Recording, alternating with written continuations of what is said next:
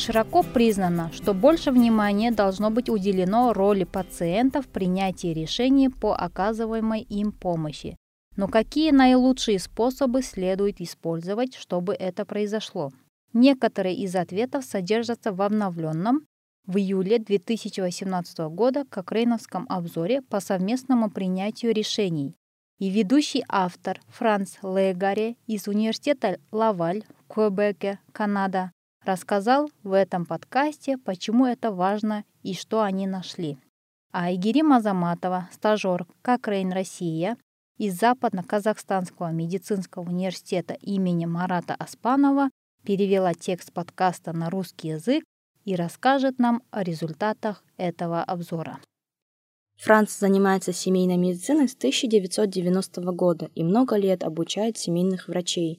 Ему довелось участвовать во множестве трудных решений, с которыми пациенты сталкиваются каждый день, начиная от скрининга до вариантов лечения. И Франц всегда подозревал, что семейные врачи могут действовать по-другому, чтобы лучше поддерживать своих пациентов в принятии решений. Часто врач принимает решение за пациента, или пациенты принимают его самостоятельно. Но все это может быть по-другому.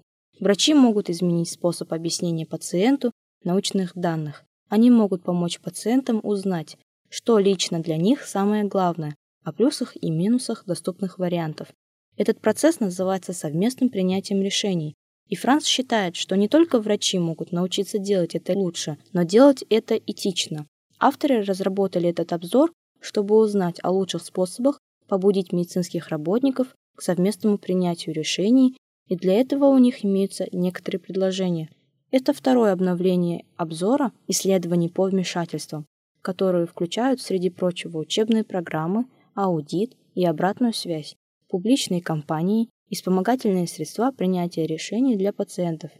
Первый обзор был опубликован в 2010 году когда было только пять подходящих исследований. В 2014 году для первого обновления было доступно еще 34 исследования, и сейчас стало доступно 87 исследований. Число исследований более чем удвоилось всего за 5 лет, вероятно из-за возросшего понимания важности совместного принятия решений в медицинских сообществах и правительствах. Также обнадеживает тот факт, что больше половины исследований сообщили об осведомленности пациента о том, имело ли место совместное принятие решений и показали, что все больше и больше исследователей заинтересованы в выяснении того, что для пациентов наиболее важно с точки зрения самих пациентов. Однако только одно исследование было проведено в стране с низким уровнем дохода, что позволяет предполагать, что совместное принятие решений все еще рассматривается как нечто для привилегированных. Исследования проверили множество различных подходов, и многие из них оказались эффективными в увеличении случаев совместного принятия решений, особенно использование вспомогательных средств для принятия решений. Однако, применяя очень строгие правила Кокрейна относительно качества доказательств, авторы обнаружили, что лишь немногие исследования соответствуют высоким стандартам. Например, многие не дали достаточной информации, чтобы правильно судить о качестве доказательств, которые они представили.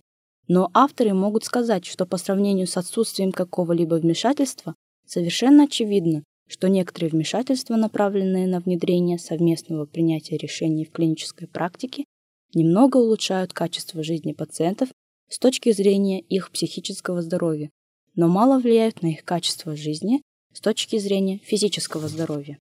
Сделав это обновление и подумав о его значении для семейного врача, Франц ведущий автор, будет стимулировать своих пациентов использовать средства помощи для совместного принятия решений.